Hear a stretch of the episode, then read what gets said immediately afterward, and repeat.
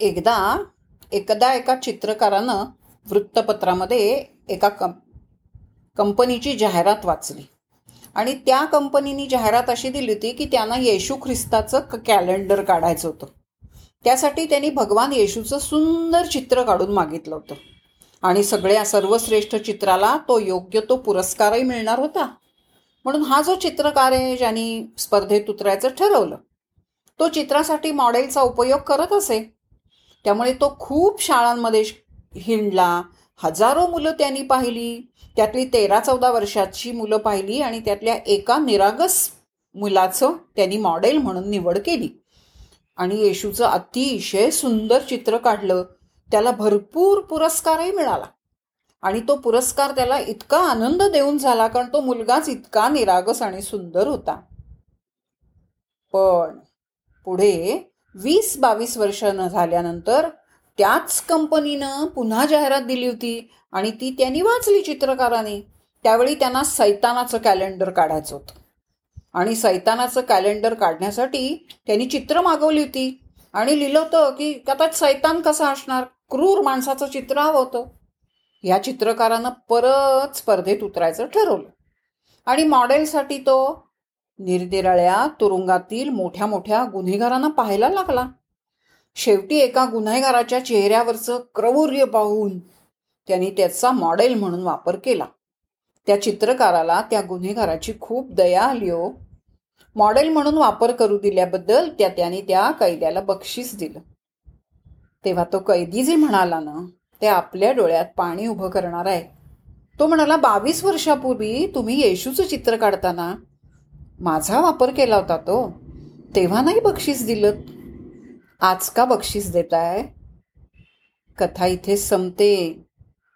लक्षात घ्या आपल्या अंतर्यामी येशू पण आहे आणि सैतान पण आहे. म्हणजेच रजोगुण पण आहे आणि तमोगुण पण आहे. पण स्वार्थीपणा जर कुठे असेल म्हणून म्हटलं माणूस वाईट नसतो. तो परिस्थितीमुळे आणि कारणामुळे असा वाईट होतो बिघडतो आणि बिघडला की मग काही खरं नाही. म्हणून ही दोही कथा वाचताना लक्षात येतं.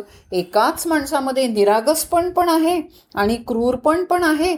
म्हणूनच मीच पुन्हा गीतेमध्ये म्हणतातच भगवान श्रीकृष्ण पण अनेक ठिकाणी असं मीच आहे माझ्या जीवनाचा शिल्पकार.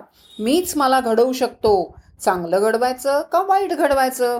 हे आपलंच आपण ठरवायचं आहे आणि आपणच आपल्या जीवनाचं जडणघडण करवत जाणकारानं समजून उमजून ही जाणीवपूर्वक ही जर आपण घडण करू शकलो तर चांगले घडू शकू.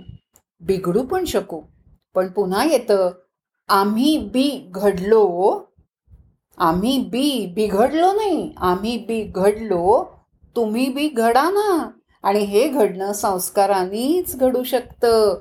तो प्रयत्न आपणच करायला हवा की नाही? आपल्यासाठी आणि ह्यासाठी पुन्हा आपण जर कशाच्या आहारी गेलो तर सापशिडी खेळता की नाही तुम्ही? सापाचं तोंड आहे. मी जर वाईट मार्गाला गेले तर सापाच्या तोंडात गेले ते लगेच खाली येते. पण त्याच्या शेजारी लगेच शिडी असते की नाही? ती शिडी कशाची असते? संगतीची. पुन्हा ते आपले शंकराचार्य असं म्हणतात सत्संगत्वे निसंगत्वम निसंगत्वे निर्मोहत्व निर्मोहत्वे निश्चलतत्व निश्चलतत्वे जीवनमुक्ती. सुसंगती पुन्हा पहिल्या वाक्याशी मी जाईन. संगती चांगली असेल माणूस वाईट नसतोच संगतीनं बिघडतो. म्हणून आपलं चांगली आपल्यातही चांगलं आणि वाईट आहे. चांगल्याची जोपासना करावी वाईट काढून टाकायचा. प्रयत्नपूर्वक प्रयत्न करावा. जाणीवपूर्वक प्रयत्न करावा. खरं की नाही? नमस्कार.